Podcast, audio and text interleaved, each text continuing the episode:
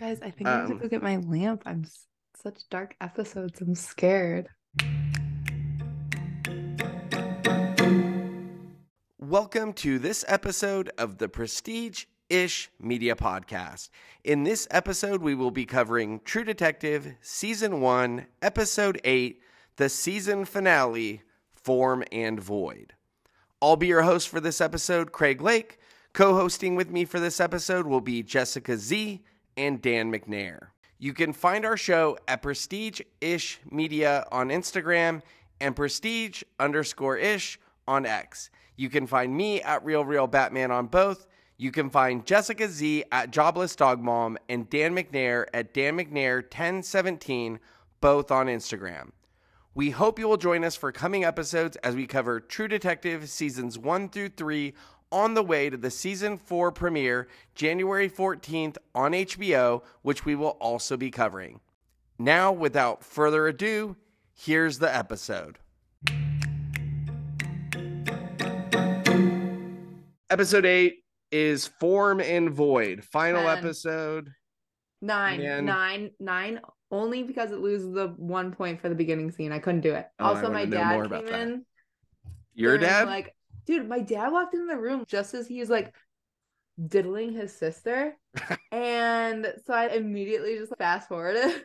Did you go back and watch? No, I couldn't. That's not fair. I'm sending you recordings of it later. Dan, what do you give this episode?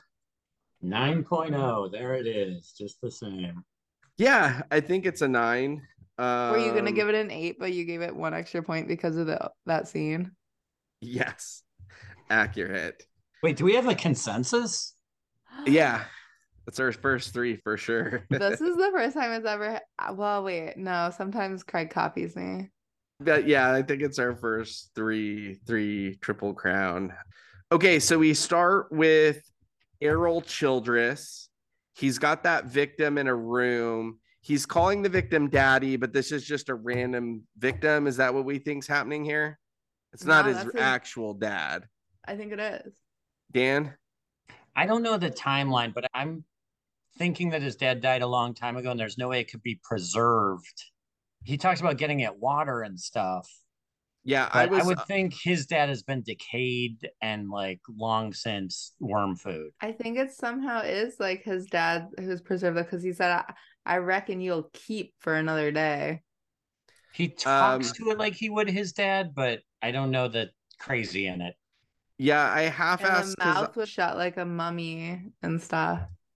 Yeah, I half asked because I was originally confused. I did look it up and I didn't do extensive research, but the limited research I did do seemed to be that the consensus is that it was like a victim and not his actual dad. But I did not think it was super clear in the context of the episode for sure. And then he comes home and immediately switches to his English accent. Jessica, who does a better English accent, you or Errol Childress? Or is it Meryl Streep? Maybe. Oh wait, is that a little Australian? Let me try again. Okay. Oh, I do this every time. Oh, I can't do it. Try try the I dingo. I can't do it on command. I can't. It's try the ding- try the dingo ate my baby. I can't do that. I can't do anything on command. Can't. I felt bad for the dog for sure. And then we get our classic introduction that we will all remember for the rest of our lives. Betty Childress, his sister, who wants to make flowers. It's been three weeks since the- flowers in three weeks. it makes her sad. And then he starts feeling her up as he asks her to tell him about grandpa. What was your reaction to your Does introduction him- to Wait, does Betty- she ask him to? t- it, he asks her to tell him about grandpa Oh, okay. and that's what's that's what he's getting out of And this it's the story of her grandfather molesting her, right? i mean we don't really go into detail but assumedly That, it's, that was the gist. Okay. yeah so how horny did this thing get you jessica Zero out of ten. dan Negative million. what oh, was less your horny than me. i mean i thought this was like one of the grossest scenes ever for what it was it's but did it? Did you lose your boner? yeah it's- uh, what we in the business like to call a boner Dude, I- killer I, for sure. Think, I think it took away like my Matthew McConaughey boner for the episode. I swear it just I was repulsed. Craig, rank the scene with Lisa, the one with Beth, and the one with Earl and his uh, Betty. It's definitely Lisa, Beth, then this scene. And can we get your opinion on the scenes? Cause oh wait, um, Maggie and Rust got to be in there too. yeah. So let's add that in. Craig, where do you add that? That goes third because it was a little short. Oh, but Um, it still beats. That's I'm what guessing- she said. I'm guessing that Dan, based on the angle, is gonna rank that the weird angle that he liked how it was filmed in, is gonna rate that higher. I actually have the same rankings as you, Craig. Jessica, where do you rate them? Same. The one with Maggie and Rust really reminded me of a scene from Good Girls, and I know this came out first. I think, yeah, I think Does maybe not. did anybody heard the term making flowers in any other context? No. No. except for when you texted it me today, and I hated you for it. I googled it and I saw references, but all the references I almost think were in reference to this show. So yeah, I'm a little confused with that. I'm gonna have to do a deeper dive into the origin that's of that. what. Maybe that's what her grandfather called it to make it more friendly, more kid friendly for her. Yeah, I would believe that. And then the only other thing I can fathom, and I guess I'll say it out loud, is that because he says later on, he says, Can you smell the flowers, Miss Billy? So the only thing I can think of is that it's like seed, flowers, seed. I was thinking that maybe it's oh, we have to fertilize the garden. Oh, Jesus. Were you more disturbed by what was happening or how dirty they both were? I feel like it would have been dis- like disturbing. I have no idea, dude. Just imagine what that freaking house smells like. Oh, And I so do you think this scene was extra hot for you because you got to watch it with your dad? yes, that's a man I watched all seasons of Shameless with. So, and I couldn't, and I had, I was. Too I thought you were going to ashamed say you watch watched this this scene. something, so that's good. Um, to do one more and then I will move on. So it's Bang Mary Kill, and your options are Betty Childress, um, Errol Childress, or both of the Ledoux boys at the you same can go time. fuck yourself. okay, well, Is obviously, kill myself an option? Obviously, bang the two brothers. That- item. Why is Uh, that obvious? don't put that in. My mom listens. Jesus. What? Everyone has their bucket list thing. What's on yours? Not the Ledoux boys. Okay, Continue. well, obviously, it's probably the Childresses, whatever. Wait, and then I would have to kill both. you have to marry one of the two. Which Childress are you marrying? Oh no! You got to pick. Oh no! You got to pick. No, no, I can't. Dan, what about you? This is not the question I wanted to answer, but I'm killing the dude. I'm marrying the girl. I'm sending her off to a home. I'm collecting government money for oh, that. you're brilliant. Yeah. I did have uh, just Now a different us you observation. Before we move on, did anybody catch what was on the TV? I did, but I did not make a note of it, and I do not remember it. I'm a person that anytime they take the time to show you something on TV, it means something. I didn't get the meaning, but I thought it was North by Northwest by Hitchcock with Cary Grant. It's really a story of mistaken identity, but just the fact that they were on it made me go, I want to know what that is. And is there a deeper meaning? I didn't extrapolate anything, any great like secrets of the world, but that's what it looked like to me. It definitely looked like Cary Grant. I believe they think that the Cary Grant character is like a spy and he flees for his life across the country. The Um, other just observation I wanted to make is I don't know for sure, but I think the actress that played Screwed Up Sister is Margot Martindale. It looked like her, but it was so different from any of her other roles that I wasn't 100% sure. It was Ann Dowd on that one. Oh, wow. Okay. Well, that throws me off because she's a dead ringer. So that much was interesting. Okay. I think I definitely would have to marry Betty Childress, I guess. Mm, No copying. I feel like I mean I feel like that's the easy answer. I feel like if you bang Errol, you might get killed easier. So I think I would bang the Ledoux boys too and kill. Oh. At Kill least you'd be high. That's that was my thought too. Uh, or I was thinking if I could marry them, then they could sell drugs. You know, maybe Yeah, we you could could be afford a a living. man. Yeah. If if I can go back to my hand job only marriage theory, but I just don't know. I don't know what would be worse, cranking those two hogs at once or Yeah, but Errol flowers. would take care of the all the yard work. Oh gosh, yeah, that's true. You'd have, and your house would always be painted. Yeah, expertly painted homes. All right, let's get back to the meat and potatoes. Um, and no annoying, no pesky kids in the neighborhood bothering you either. Oh. You take care of them all. or pets or anything. So do Oh, you want to yeah, they change your so mean answer to the now, dog, and I kept worrying about the dog. Yeah, I felt the worst for the dog for sure. I mean, after the kids, but in the moment, worse for the dog. I kept worrying about the dog. I just was like, oh god, I hope they don't. I hope I don't see them physically hurting it.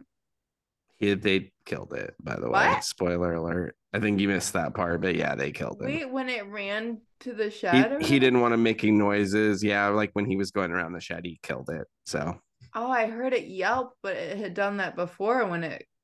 they showed it. Yeah. Wait, they showed it dead at least. Yeah. What? Yeah. Yeah.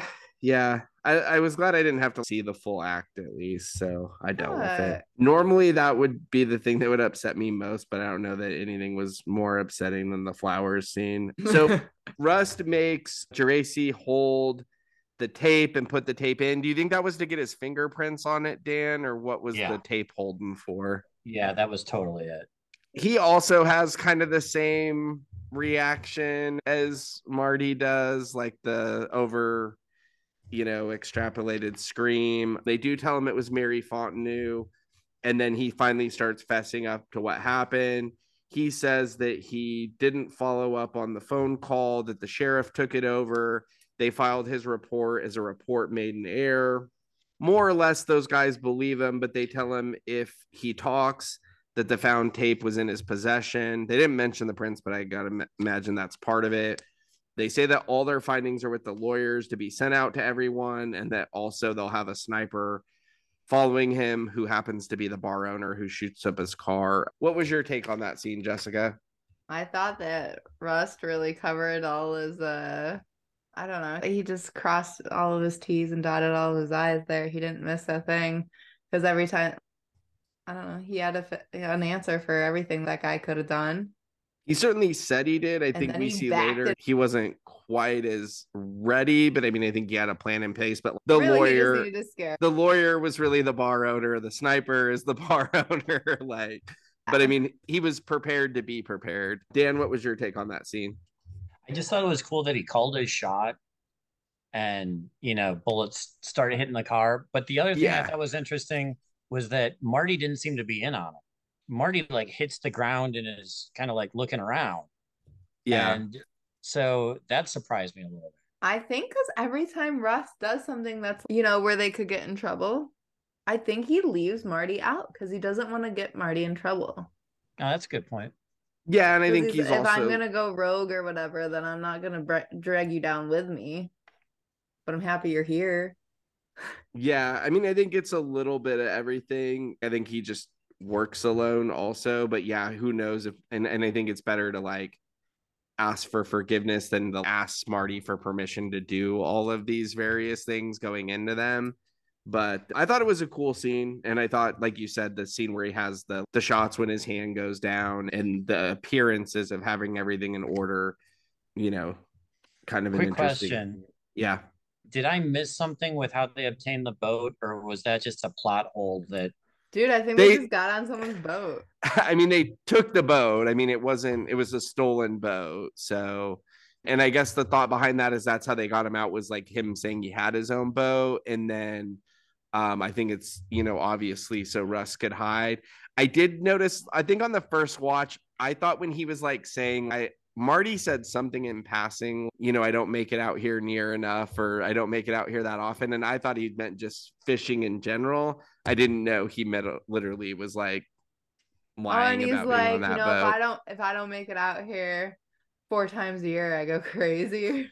Yeah. That, that kind of bothers me because it, it feels like plot convenience playhouse. You're going through this whole thing of stealing a boat and you're not gonna explain or show it or nobody's looking for it and conveniently there's no consequences for it. That's well, a little too a convenient of, for me. I don't know it it just it didn't surprise me but i think because i lived on a canal where people docked their boats for you know months at a time.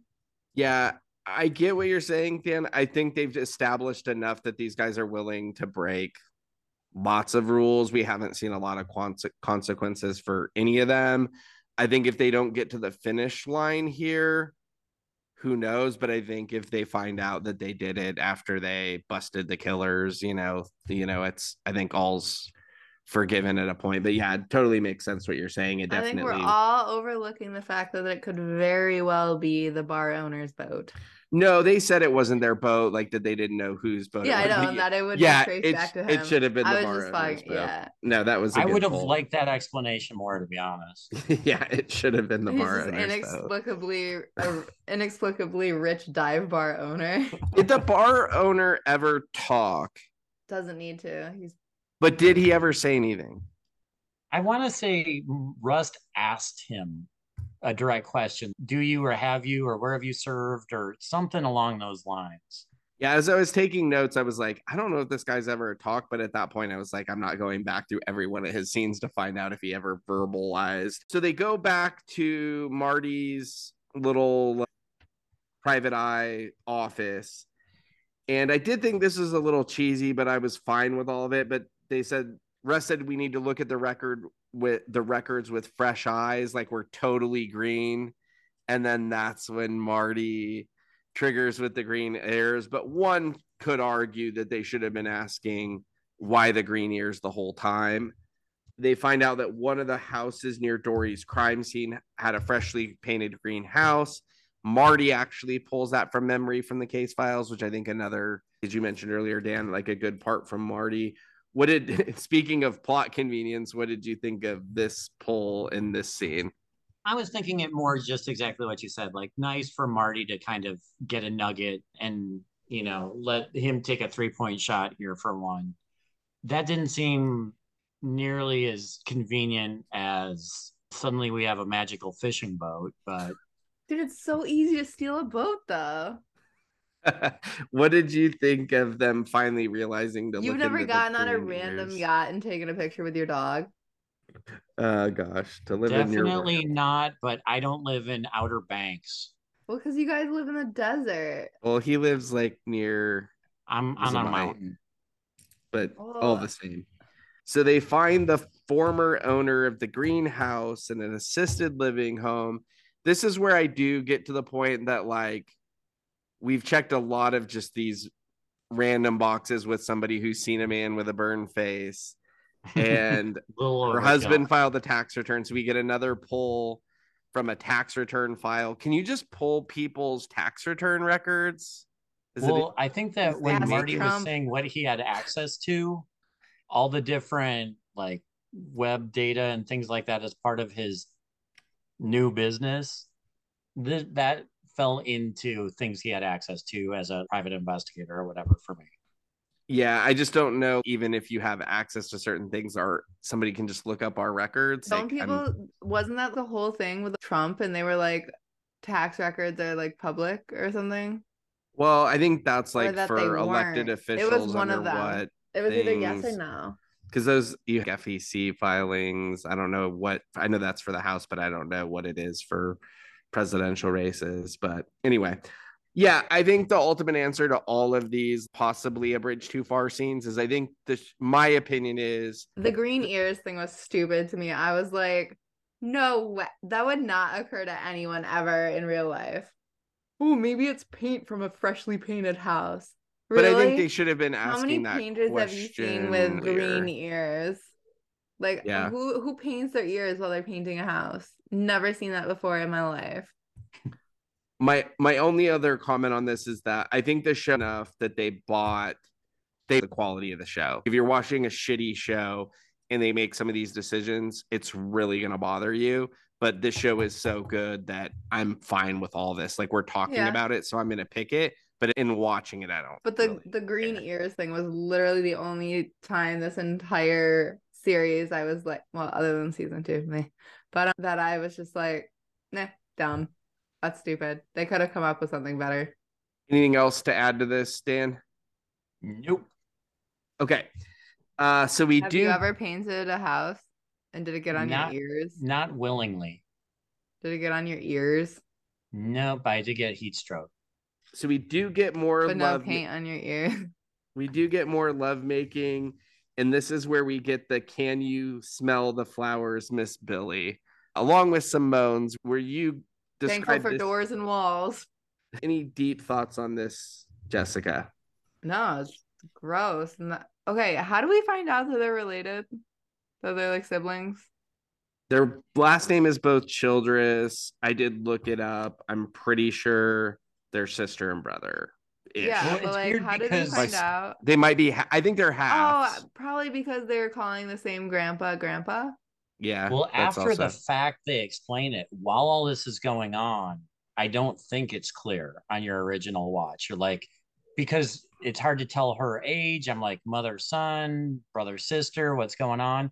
And then there's kind of like a post mortem where they're like, oh, it turns out this was her name and this was his name. And Well, probably because the grandpa. I think we- Well, we get that they're half sisters. I do think they say they're half later, but in the scenes we do get tell me about grandpa. So and like I with the that ages and everything. So Yeah. grandpa was still having children when his children were having children. yeah, I'm not sure exactly how it worked out, other than we definitely know they're related with the grandpa thing, and I don't think we know exactly how, but I think they say half brother and sister. I don't even know if we're super clear on at what level they're brother and sister. So this is where we see Rust leaves the envelopes with the bar openers, uh, with the bar owner. He tells them if he they don't get if he doesn't call them off, send them all in 24 hours. Marty talks to Detective Papania. I hope I'm pronouncing that right. And and it essentially boils down to if shit goes down and they figure something out, does he want the call? What was your takedown on him going to that detective? Did you think that was a good move on Marty's part, or did you think that was a bad move? I didn't trust it to be honest. For some reason, Marty felt that. Um, of the two detectives, I didn't have one that I thought was more not on the payroll of the Tuttle family or anything. But there were times where Marty would talk in the interview, and it seemed like Papa Dia, Papa Shango, Papa John, whatever, would look at him like you're a piece of crap. The only real interaction between those two that I ever had to pick up on. What did you think about him telling the detective before they went out to make that bust, Jessica? Is that something you'd have done? No. I just thought it was too risky. Like, regardless Yeah. of what your read is on the person, I don't think you can risk making a bad read at that point. But obviously, it ultimately is a good call in that they're able to get help out there, I guess. But I think you probably still could have got the same level of help either way because they had to, they made a call at some point in that process. Is that that how this all? When the backup came? Yeah. I, Yeah, I think think- they actually did have a phone in the house that Marty found. Okay. So Marty eventually called, but I mean, Everybody has a phone. He Where could've is called- it? filled with I'm Marty. 23 year old dick pics. Um, so they Flip show it up to- open and dial. Why are you harassing these men, Jessica? So they show up to the property. Betty Childress answers. She's super weird. Marty breaks in the door. This is where Marty starts the process of asking for the phone. Dude, I couldn't Ru- have gone into that house if I were him. Marty's a brave man. What about you guys? Dan, That's like the houses I grew up in. No, no. Just Jessica's Um, face tells me. the one that gave me like I feel like I could get through. I couldn't live there, but I feel like I could get through it. I'd have to get through. But the, the That's one 'cause with you like haunted houses. the one with the guy in on the table with his mouth sewed shut, to me, like that and he, I think he even talked about him kind of like rotting. Like that one was the one that really grossed me out the most. There's one thing Rust says as they're pulling up there or driving around. He says something like the place has got a taste. Well, he mentions tasting ash on the way in, but I think that's because of the thing that he described to that lady in the bar that you didn't like the scene of.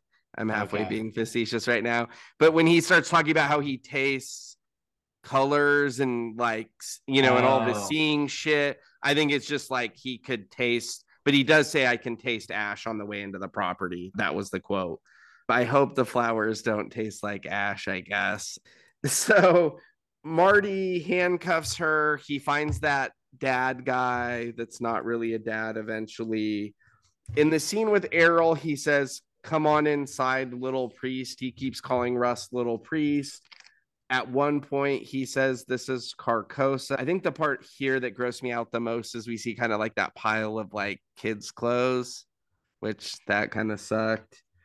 What was your take on this climax scene with them and them? You know, we get he ultimately stabs Rust. Rust headbutts him.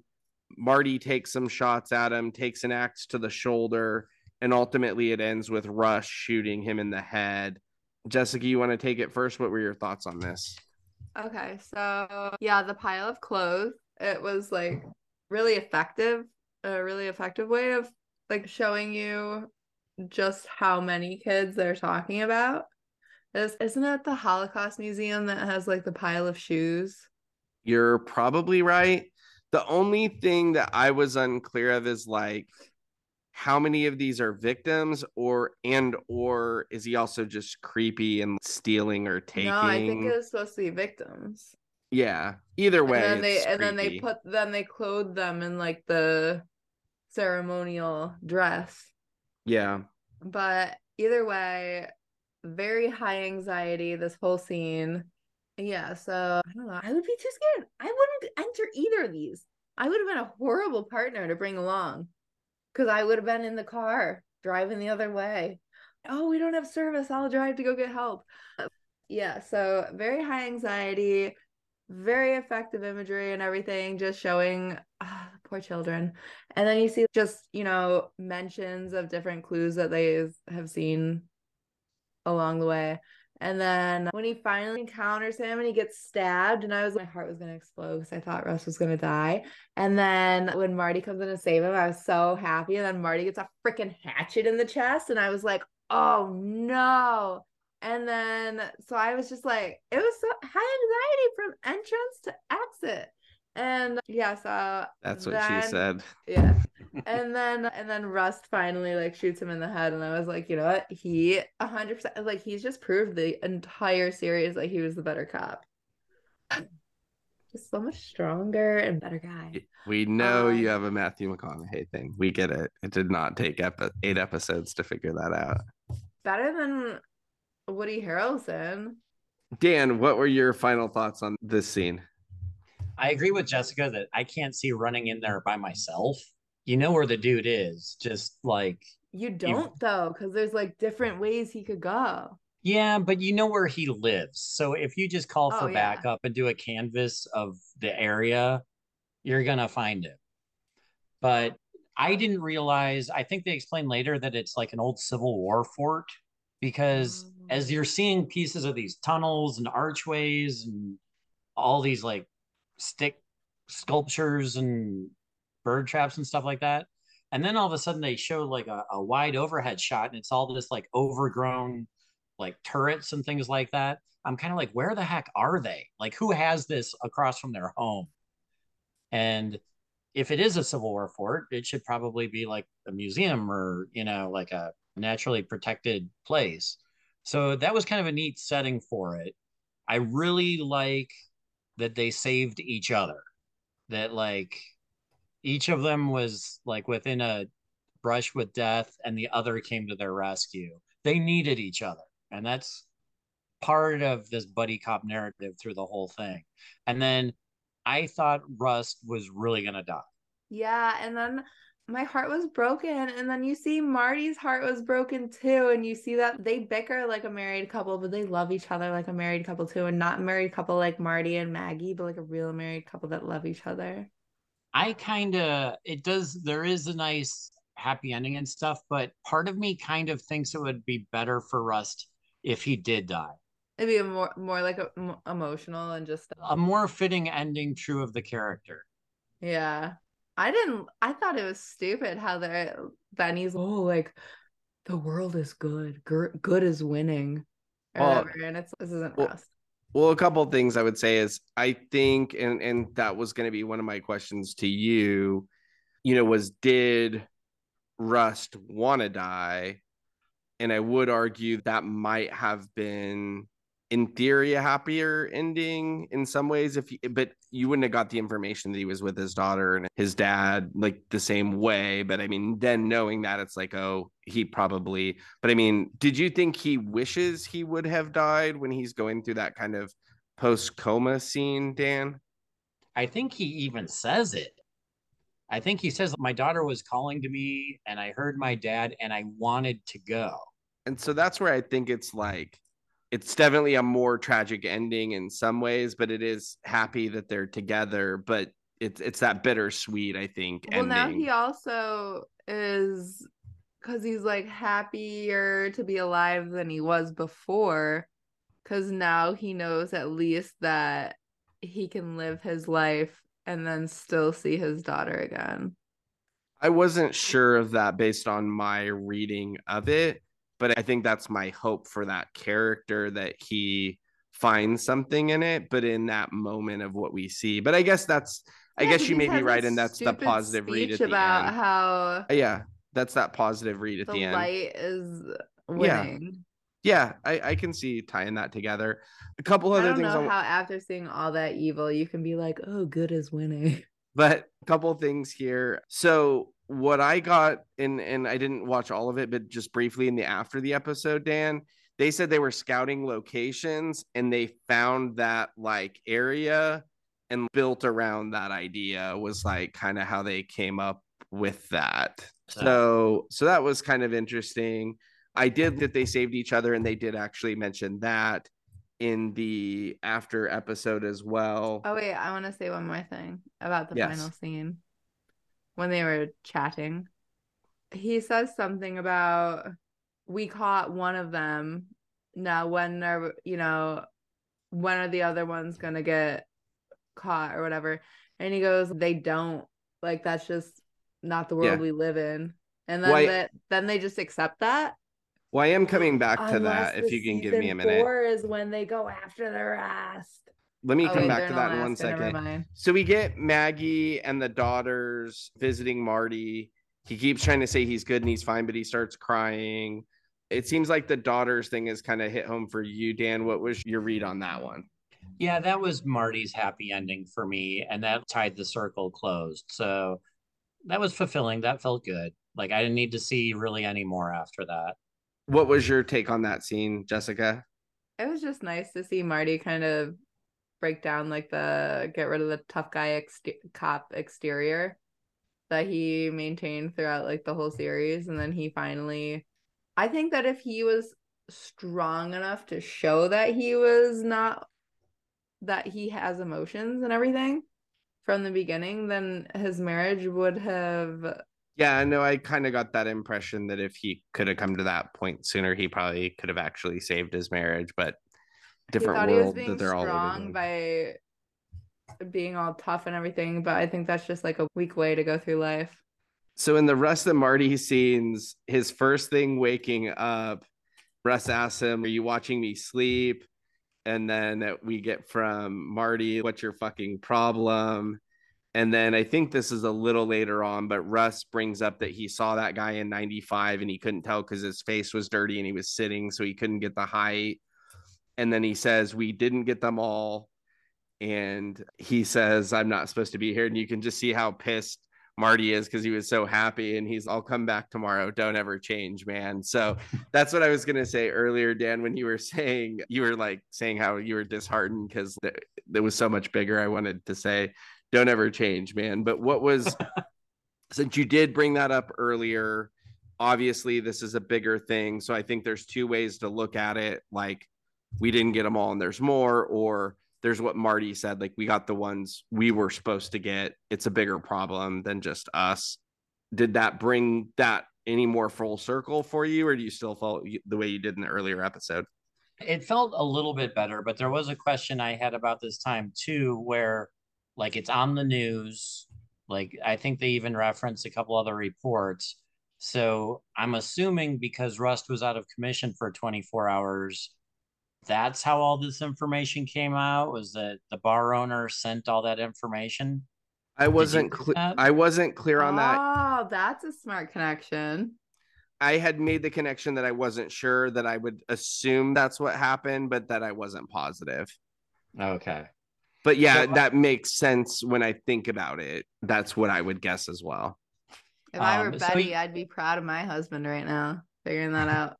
so with that kind of just leaves it open to like this universe there's other things going on that we don't know about. These packages have been sent out into the night all over the place and maybe some of the rest of the rounding up happens off screen and then i can let go of that. There's other guys that you know why focus on this one? So yeah that resolves it a little bit better for me so marty gets him a pack of smokes I, you know and i all assume all this kind of we take time jumps but they're not really explaining them so i'm just assuming there's multiple time jumps in between here marty gets him a pack of smokes Rust, this is where Rust mentions that he was in the dark, but he could feel his daughter and his dad. He let go.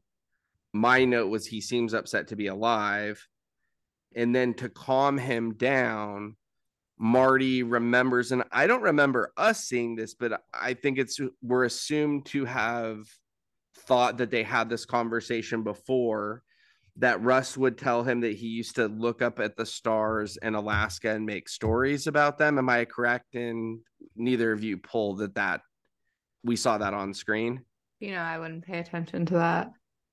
Yeah, I didn't necessarily reference that, but I assumed that it could have been on screen and I just accepted it at face value. Yeah, I don't think I saw that, but he did say that once he had moved to Texas, or I don't remember his Texas or Louisiana, but I thought he said Texas, that it was all one story, that it was the oldest story, the light versus the dark. And Marty says that the dark has more territory. And then this is where Rust says he's right at first, but then ultimately says that, you know, I think it used to be only dark. If you ask me, the light's winning, and that's how we close. So, Jessica, you were kind of commenting on that earlier that you thought that was a little goofy of an ending. Did you want to add to that at all?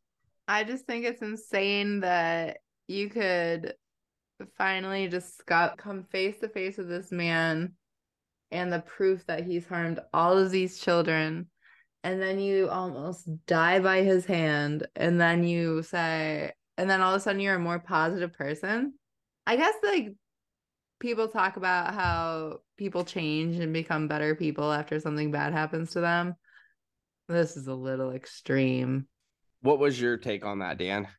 Rust has some good drugs. Mm, yeah, okay. I'll take two things. I, I do think it would have been a better angle if they had went with if they had went with the hope of before he didn't have hope because he thought these people were gone and they like if they would have given the narrative that Jessica did that now that he's seen them he knows that they're there I think he talks about just being in the dark with them I think if he would have talked about being in the dark and them being the light that he saw in that dark and that being what comforted him, I think that would have gone a long way. They did have a setup for this earlier. So the setup is that earlier in the series, he talks about being a realist, which is a pessimist, and a pessimist would see that sky as dark. And so the point of that line is they're trying to show you that he's developed this optimism, I think. But I did I I don't I think they earned it over the course of the show, but they didn't earn it in this last scene and they didn't show it well is kind of my take on it. And they could have they there were recipes in here to make this pie and they didn't throw them in. I so let's ra- just tried to make the pie out of the wrong ingredient. I think they could have made the pie out of Marty could have said that or something. I don't know. I just think that it was too big of a change for Rust. Yeah, I think if Rust would have seen, like I said, if he'd have saw that light in them and he would have had more hope if they'd explained that. You explained it that way earlier. The way you explained it was, I think, the right take. They could have got there with Rust, but I just don't think they quite nailed it. So overall for the season, Dan, you're the only one who hadn't seen this before. What do you give the season as a whole and and any thoughts on the season as a whole and then also happy or or how do you feel being drug into this experience for this season? It's been fun and I'm to say better than anticipated. So I don't know if that means that my standards are out of whack or this is just my no, way of hating everything the so best that I TV like show it. ever made. I'm not gonna go there. That's for sure. Um, and I don't really know what I'm comparing it to. Am I comparing it to other seasons that I haven't seen? No, just in a vacuum, like you've only well, seen you just the show. saw the How best season of the. Show. Um, so if I'm like averaging my episode scores, probably like a seven is where I would okay. put this season. Jessica, what's your rating on the season and your overall thought process? I give it like a nine out of 10. No thought process, just emotions. I throw out like two shows that I compare it to to be like, yeah, it's on par with these great shows. Uh, what I would those shows be? Six Feet Under. Okay. And also on HBO. And also another HBO show is The Last of Us. That first season was almost perfection. And I can say the same about True Detective season one. I think it's a nine for me as a season. And I think it's almost better than the sum of their parts. But once again, I'm on a third watch. And so to me, it's just like a real comforting show. Um, it's not a perfect show. There's not a lot of low lows to me in this. I know Dan, you had one really low episode, but for me, there's not a lot of low lows for me. But yeah, I give it a nine. Any anything anybody else wants to say before we wrap up this yeah episode like, season? Category by category, I would give it like strong marks in acting and in visually the way it was shot, the cinematography. Like there was a lot that stood out to me being above an average TV show. A lot of the McConaughey dialogue was just nonsense to me, but there were some strong um, dialogue parts as well. The pacing of it was quite a roller coaster. And when it was high and up and down and all around, I enjoyed it. But when it felt like there were some long, flat leak stretches that I stuck with, like I was, you know, not disengaging for, but I did find myself getting distracted from time to time too. So I thought that acting and cinematography were both really well. I actually thought it was well written, but I think it had more structure issues than writing issues. And then the only other context I'll give you to the show, Dan, that I think it, w- it, it would maybe make more sense with this info is so Nic Pizzolatto, who is the writer, he had done a previous show, and I think it was Bloodline, and he had no control over it. And so he sold that show, was barely on set for the first season, and hated the process. So when mm. he sold this season, he originally envisioned it, I think, as a novel. And when he sold this season, he wouldn't sell it unless he had a lot of control. And so I think what you see in some of the McConaughey dialogues and in some of the weaknesses is you see a writer like that's a fairly new writer who got a lot of rope and he used a lot of the rope. He's like one of those film students that does a project with an unlimited budget and just throws a lot more in than yeah. maybe you needed. So but, is he part of the next couple seasons? So he's part of the next season, and I think that's where it ends. Okay. And the director ended up not making it to the second season either. So I will say this I actually like the third season almost as much as the first season. The second season we're getting ready for a dog i think so Yeah, I oh haven't God, I was about to be like, can you beg Adeline to do it so I don't have to? so i think that's what's interesting about it is i literally tried to start it twice and could not I- make it it was on this today, and I was just like, what the fuck is this? I forgot how horrible it was. And I'm like, what are you doing here, Vince Vaughn? Go and be in a movie. Oh, well, thanks to both of you for lowering my expectations because now I'm gonna love it. yeah so i'm excited it's an experiment to try to like just gut through this thing but i'm really high on the third season and excited to watch that so Awesome. In the scene when they are having sex, though the scene only shows them open, shows the open bedroom door and you can't see them. He says to her, Tell me about the flowers with old Billy. However, you are correct in saying that it is referring to sex, but the reason for that term is that's where she lost her virginity to Grandpa in the flowers. He does say though, I think he says, "Can you smell the flowers?" I think that's what he says in that second scene, Miss Billy, because that's what was on the. this person says their interpretation was that certain flower too. certain smell like cum. Jesus, no, it's the first one, plus seed stuff. That makes sense that they would say, Can you the one he said, Can you smell the flowers? Because it smells like cum. Yeah. And everyone's saying that there's trees in New York City that smell like that. And in Virginia. What? The, the Bradford pear tree. It's not a flower. That's not a trees. flower. Oh wait, no, it's the Bradford pear tree. Yeah, but pears blossom. So there's Are, are you on True Detective season one Reddit? yeah. Thank you for joining us for this episode of the Prestige Ish Media Podcast. In this episode, we covered True Detective Season 1, Episode 8, the season finale, Form and Void. I was your host for this episode, Craig Lake. Co hosting with me for this episode was Jessica Z and Dan McNair. You can find our show at Prestige Ish Media on Instagram and Prestige underscore ish on X. You can find me at Real Real Batman on both. You can find Jessica Z at Jobless Dog Mom and Dan McNair at Dan McNair 1017, both on Instagram. We hope you will join us for coming episodes as we cover True Detective seasons 1 through 3 on the way to the season 4 premiere January 14th on HBO, which we will also be covering. Thank you again for listening. If you can, please like and subscribe to our podcast on all your favorite platforms, and we hope you will join us again for another episode soon. This You reminds can- me of my favorite Pokemon. Why were you bothering That him? It must out. just be a cop thing. So you're like the typhoid Mary of dick pics? Yeah. All right. Well, I know we're super, super late. Sorry for talking so much. Click, Strum. Go to hell.